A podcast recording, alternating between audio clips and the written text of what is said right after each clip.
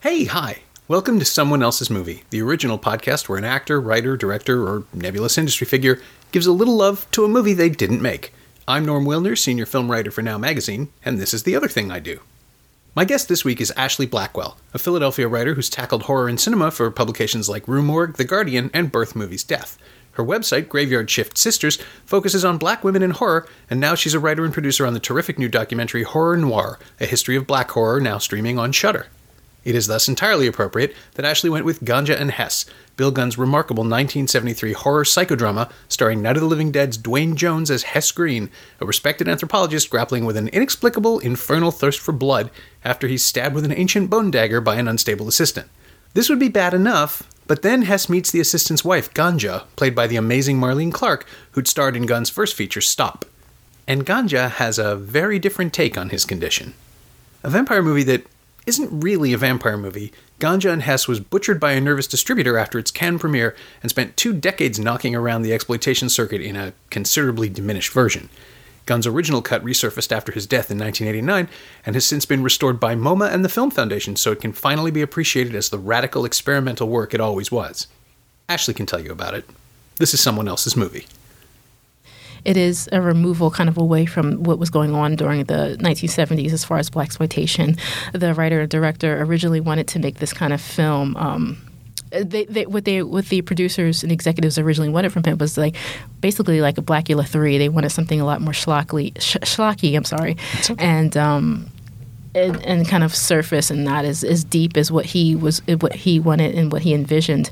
And you know he originally was a playwright and um, someone who was deeply immersed in black art and black culture and also what black art meant to the black artist and how he and what my perception of Bill Gunn was somebody who really wanted to push the boundaries of kind of how we talk about black identity and grapple with the politics of it and grapple with what was going on in the culture during the time. If you know um, addiction specifically, especially with addiction, even if we want, if we want to go even further, what addiction did to the black community and black males, especially after they came back from Vietnam. Um, this is before the crack epidemic, and it was kind of that decline that kind of was all intertwined with what was going on in public policy, but also the personal and the black family. And I thought he did a really excellent job, kind of like you know making this very dense quote unquote black vampire movie that wasn't a black vampire movie, but it was. It was more about you know that particular idea of addiction, but it it expands so broadly with uh, these other aspects that that's why I've always had a difficult time kind of talking about the film. And it's been easy for me to kind of like watch it and get this kind of revelatory um, ideas about it by looking at it from frame for frame, scene for scene, and also maybe just even kind of circle, uh, kind of narrowing in on that one character, which for me obviously is Marlene Clark as uh, uh, Ganja Meda, and so um, and, and, her character because you know a lot of people focus on Duane Jones in the film, but I felt like she had a really significant, meaningful arc as well, and also just the radicalness of her character towards the end, where she decides not to kill herself. Like she wants, she's like, I like this kind of, you know, this excuse my f- f- expression, but this big dick energy I get from being this vampire, and you know, I want to live forever and I want to have you know male lovers. And, I, and you know just taking that agency and not kind of following Hess. And I, I love that. I love that she when she had that monologue about her mother, um, how her mother shamed her for you know being a being a young girl growing up, and you know kind of understanding her own sexuality, and you know not being ashamed of it because she was shamed into being a being a girl when when you get to that point in the film, and to have that arc and to feel comfortable with who she is is extremely empowering, especially for a male director to implement that into a into this narrative. And a male director in the early 1970s. Yes. I mean, I I first saw it in probably when the first VHS release came out, so it would have been about 91 or 92. Oh, wow. And I had never I mean, I was in my mid 20s and I was reviewing uh, everything basically. We had the Toronto Star had a video magazine, and so I was basically the the first string writer for that, and anything that came out came to me, and horror especially, and it was I all I knew was that it was the movie with the guy from. Like, I knew about Duane Jones, right? That was the only time I'd ever heard of it referenced in books. I'd, I'd never seen it. There were no screenings as, in Toronto, as far as I know, in the '80s. And so the tape came to us, and it was it was perfectly delivered. It was one of those things that just came in a black paper sleeve. There was no, I didn't just the, the distributor and the title on it, no box art, nothing. And I popped it in, and I had absolutely no idea how to process it. I'd never seen anything like it, and it is. It's yeah. Uh, I mean, it's one of the few vampire films that isn't wrapped up in Catholicism on some level. You mentioned shame, and I thought, oh yeah, there is sort of a little bit, but it's not. Um, it's not an official sort of codified shame that they use. It's much more personal and resentful from mother to daughter, and it is so uh, uniquely its own thing. Like Gunn is inventing rhythms and trying to figure out how to tell this story as he's telling it. And I mean, I know there are two different cuts, and I think Yes. I didn't see the original cut first, Yeah. but it's all kind of fogged up in my head in this miasma of, of experience. Yeah, no, I think that's a perfect uh, way of kind of describing it. Again, it's it's definitely a film you have to watch more than once. I feel like it's an acquired taste as well. I don't think it's a movie for everyone, but I think, especially if you're a completist as far as uh, 70s cinema, black cinema, specifically. Um, Horror cinema, black horror cinema, it's definitely something you should at least watch once. Um, and if it's something you don't even understand, it's really great to read about other people's perspectives. I know there's a, a couple of video essays on it as well that are fantastic. Um, and so they really give you that uh, kind of those epiphanies that if you didn't kind of understand it from your perspective before, it's really it's a really great conversation starter because it's really interesting to hear others' perspective on it as well. Yeah. Well, uh, when did you first see it? Goodness. Um, I think once I started uh, my blog and I was just kind of ex- exploring um, uh, 70s um, 70s horror cinema, especially when you're dealing with kind of black characters. And so Ganja has I, it's so mucky. My memory is how it came came into my radar because I know it got a resurgence kind of around the time I started my blog and it was available to watch. Yeah, that was when the Blu-ray came out. right? Yeah, I think so. And I think I had a DVD copy or something, and I just watched it, and I was just like, I have no. Again, I had no idea what I watched, but I knew I I liked it. There's something about it I liked, and I think again, for me, um, the idea of seeing black female characters be so left of center and such a really bizarre narrative, just as like as this one, it, was- that that is what that is what I found very fascinating about it, and so I kind of dug into that, and then I watched it multiple times, and I was getting more out of it as I continued to watch it, and again exploring other people's perspectives, especially other Black women who are having the same discourse and reading actually academic essays on it too. It's, it's fascinating. I mean, I, I know what it felt like to experience it 20 years out of its context. I can't imagine 40. That's, Yeah. that's, it is, I mean, it, it fits. You mentioned Vietnam, and I'm glad you did because it feels like one of the first reactions to Vietnam. The idea Mm-hmm. that something is going on away from us that we don't fully understand, but the people who are coming back are coming back changed. And the metaphor is ingenious and also incredibly disturbing because um, it's one of it's one of the few horror films about contagion and transference that doesn't have a moral judgment on the people who get infected. You know, it's always Right. the guy who puts the electric blanket over the ice sculpture, or the person who doesn't read the responses from the other team and gets and goes into the bad room. It just happens. He's just infected. I mean, well, it happens to the first guy, uh, and the infection just finds people, and then that's a, a really disturbing metaphor for vampirism that I don't think. I mean, I certainly hadn't seen it before.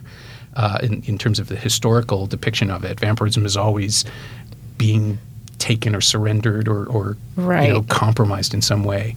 And here you just have a guy who he's really he's not asking for anything. It just happens because he worked with the wrong person, and then someone else gets infected. And and the idea as well that it's you know vampirism is classically depicted as a curse, but it looks like it feels pretty good sometimes. Yeah, it definitely. They they I feel like it, they do kind of both. They they show how it's involuntary, but they show how it's kind of embraced as well. Yes. And there's again the same thing. Is this, there's kind of this beautiful transformation to it. There's also this, you know, when he converts ganja, it's it's it, it, he really takes his time showing you the process of it, and it's not. It, it while it's beautiful, it is very slow and slow in a good way. Slow in kind of a way that really wants that really asks you time kind of to kind of immerse yourself into it to really focus your attention on what you're seeing. It's not it's not a movie that you can watch like you know with that kind of goldfish. Uh, uh, uh, mentality, or like, or, or if your mind is really, really, really preoccupied, it really um, requires you to really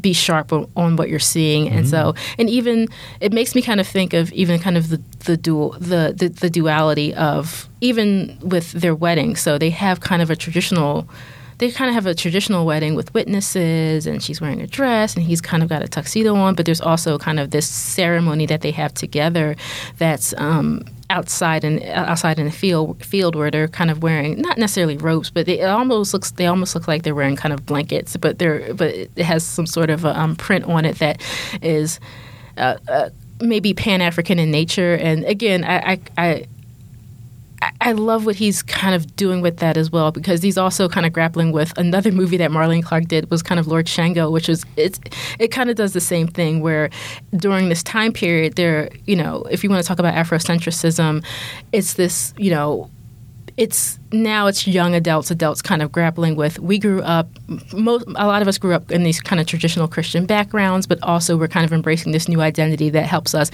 be in tune with who we are as Black people. Where we're living in a country that kind of suppresses that, and we want to finally embrace it because we feel like we have the freedom to do so. So again, I think I think um, Gunn is playing with those ideas too, uh, very subtly, and Ganja and Hess specifically. Yeah, it it feels like well, I mean, it, it's part of that thing about how he's making the rules up as he goes along. He's figuring out how to codify the material as he's. I mean, maybe as he was shooting it, even because it does feel like the, the Pan African. Um, yeah, blankets is about it. It felt to me like that was what they could afford or what they already had, and putting it in the film makes it part of this new cultural thing that he's working on. It's just, it's again, it's like transmission and contagion. You, you work, you step in front of the camera, and you're part of Ganja and Hess Yes. and whatever that is, we'll figure it out in, in the, the editing room, or we'll figure it out twenty or forty years later as people respond to it and process it. It um, it's really hard to explain what it was like to be a film critic, especially uh, a, a horror critic, before the internet. Because if there wasn't a book about it, there was no way to even know something. You couldn't see pictures. You you mm-hmm. hear about images. I knew about this film only through Duane Jones being in Night of the Living Dead and looking into him, and it felt like yeah, this received artifact when it arrived. I think I've I mean that kind of already described it, but mm-hmm. it is so odd to see that happen all over again in a in a documentary that resurrects it because there was a moment where I thought, oh, we're not going to get too deep into it, and then of course, yeah, how can you not? Because Yeah. it's seminal. It is so. Um, oh, I know what I was trying to say. Um, Nelson George, when he did the podcast, picked Sparkle, the Okay, 1976 yeah, version, yeah. because uh, he said that it was the third wave of black exploitation cinema, and it was weird in that it was not technically black exploitation; it was just produced Yes. under that aegis. But that he got to go see it when he was 16 at Times Square and go with a bunch of friends and see his kitchen reflected and see Mm-hmm. life reflected. Ganja and Hess doesn't do that. It goes in a different direction of of representing a cultural experience that I don't think ever existed before, but it's building it and it's creating it and it's all credible. Like I I, Yes. I believe that I'm seeing things that are connected to one another. It doesn't. It never feels forced. There's the the the illusion of black exploitation was that, and and you discuss it in in the film with regards to Blackula and a few other moments where you walk into a room and it's completely artificial. You know that you're looking at a set. You know that you're looking at something that's been created by people who maybe asked a question or two before they built it, but probably didn't.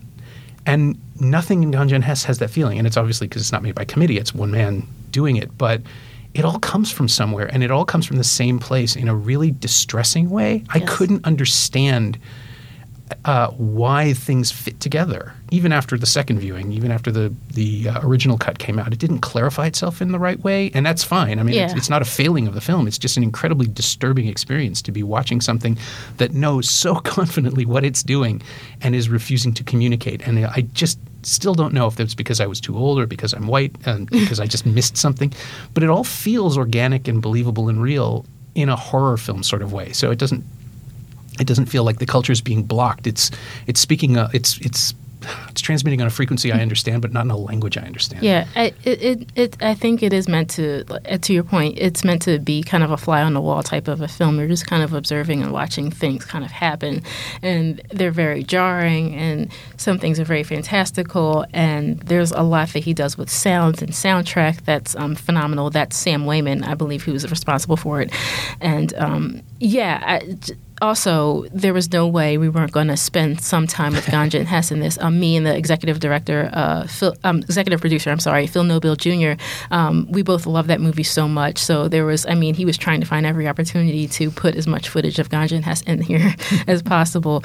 So um, yeah, because we we under we understood we, we understand the movie as again it it's it's a film that doesn't get talked about enough. Like when you think of 70s black exploitation horror specifically, everyone defaults to the Blackula, but no one wants to spend time with Ganja and Hess. It, not no one, but you know, it feels that way sometimes. And, sure. and we also, again, a part of what we're what we're trying to do with this documentary is give people an education that they're engaged that they that they're engaged with. So we already kind of have your attention, and now because I've seen re- audience reactions three times already, and it's been really fantastic. But like you know, what the, what has been the most rewarding about it is seeing people come out of the theater and saying, "Now I have a whole list of films I didn't even know existed." And we we're we're almost certain. I'm confident that I feel like Ganja and Hess is definitely one of those films. Oh, how could it not be? I mean, it's the one I, I, am going to be willing to bet few people have heard of. Yes, um, certainly in, in the films cataloged in horror noir, I there were moments where it's like, oh, we're gonna deep, we're gonna, actually to do a deep dive into People Under the Stairs, which is amazing because I saw that in a theater with an audience that had no idea how to process it. They were just, we were all laughing at different jokes and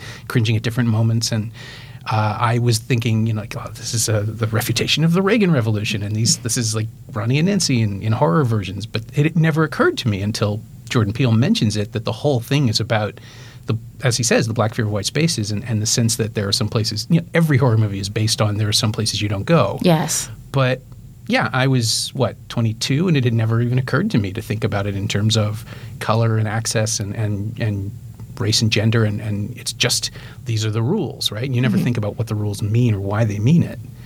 And, yeah, I'm sorry. No, no, no. I was gonna say no, 100. Um, percent I think for me, I watched it when I was younger, but seeing the people under stairs, you know, post Black Lives Matter, mm. it is really startling. Yeah. It, so, and I think again for a new generation, I think that it's really excellent commentary on you know now the Ron the Ron and Nancy kind of symbols be, are maybe it's Trump and Melania, I guess. Mm. I don't know. Pence I don't know mother, if it's right? yeah. I don't know if it's necessarily Melania, but yeah, it's the kind of the it's maybe uh, uh, similar or any kind of you know fill in the blank racist politician that you can think of, and you know, seeing a young black kid be the hero is, mm-hmm. it's, I think it's extremely revolutionary. It was revolutionary then, but it's definitely something that's going to really make people um, sit up and cheer now, especially people who aren't familiar with that one.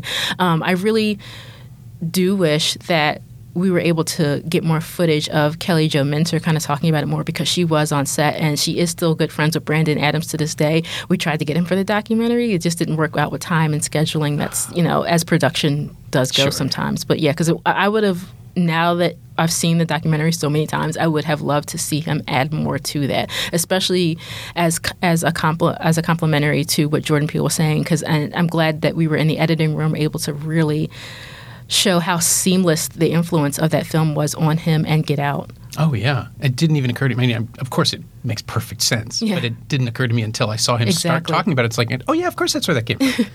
but the uh, the idea too that um, a uh, a horror film.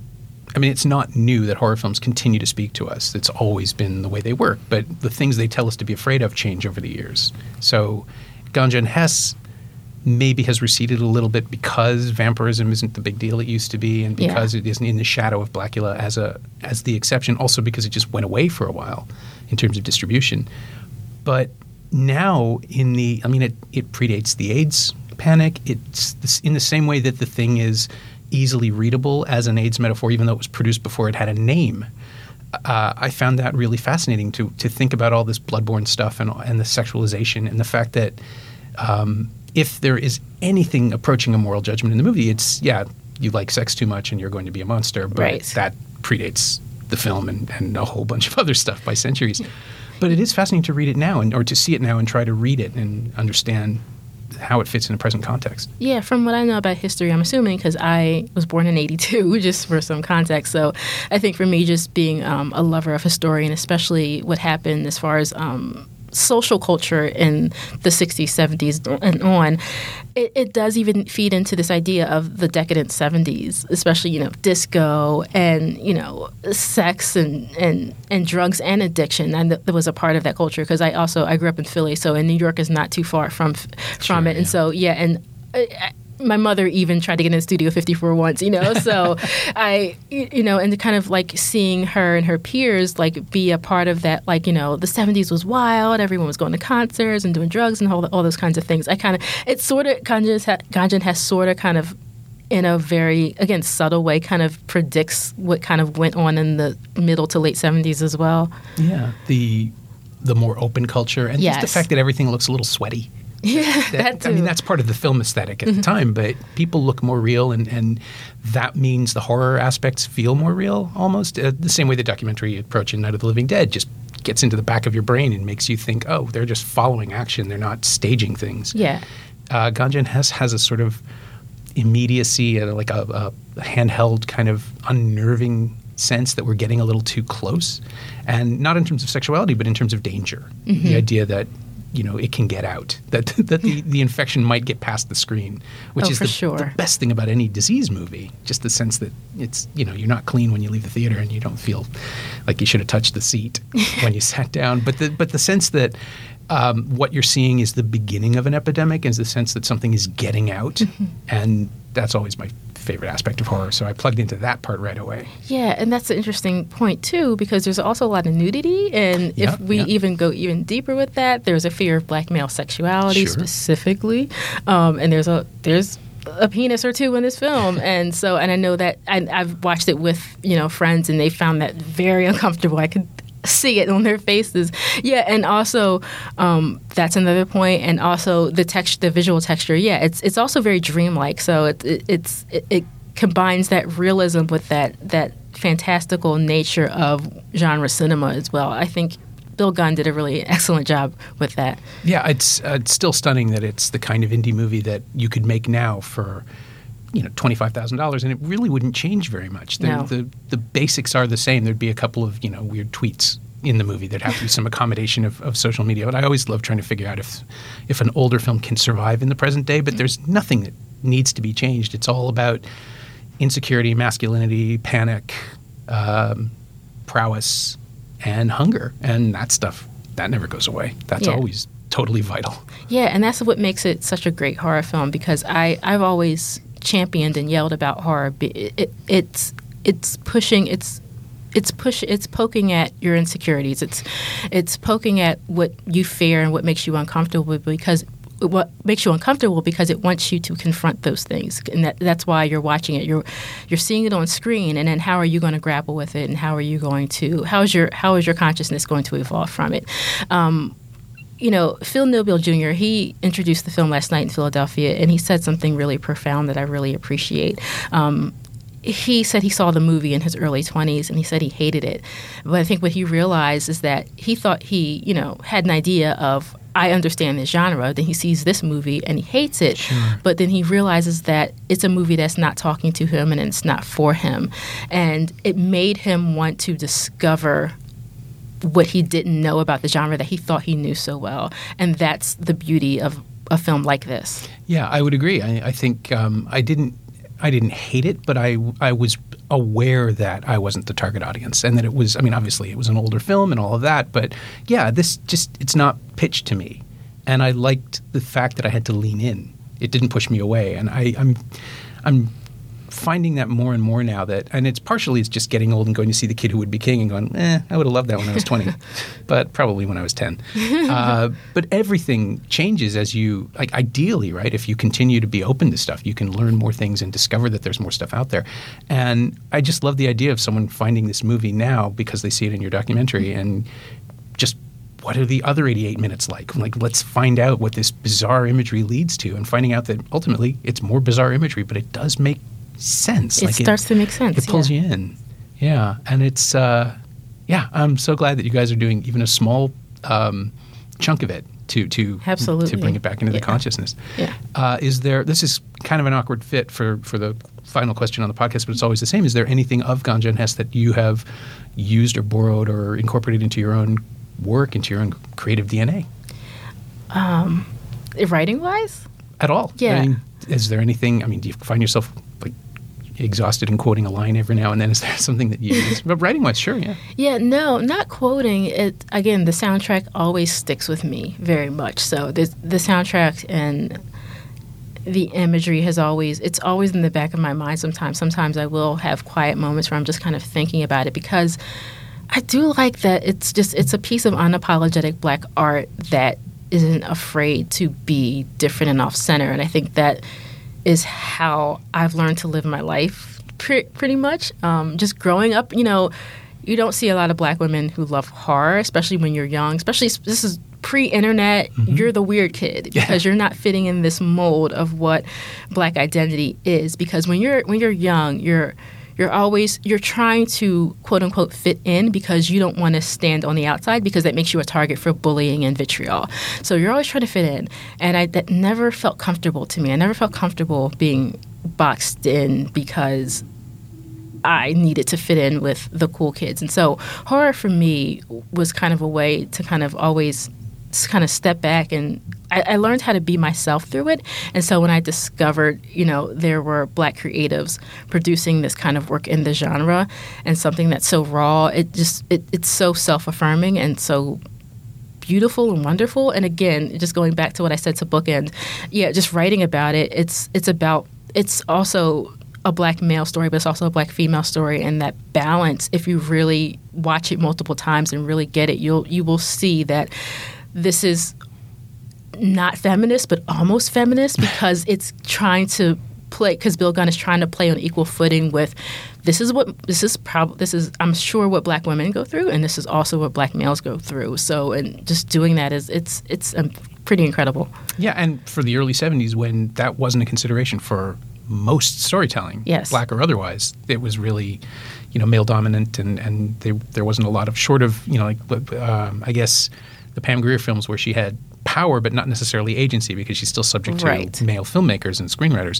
It was yeah, it's still it's weird and disquieting, and I I. I'm obliged, I guess, to ask about uh, the Spike Lee remake. Have you any thoughts? Yeah, I was going to bring it up because I was going to say, I don't.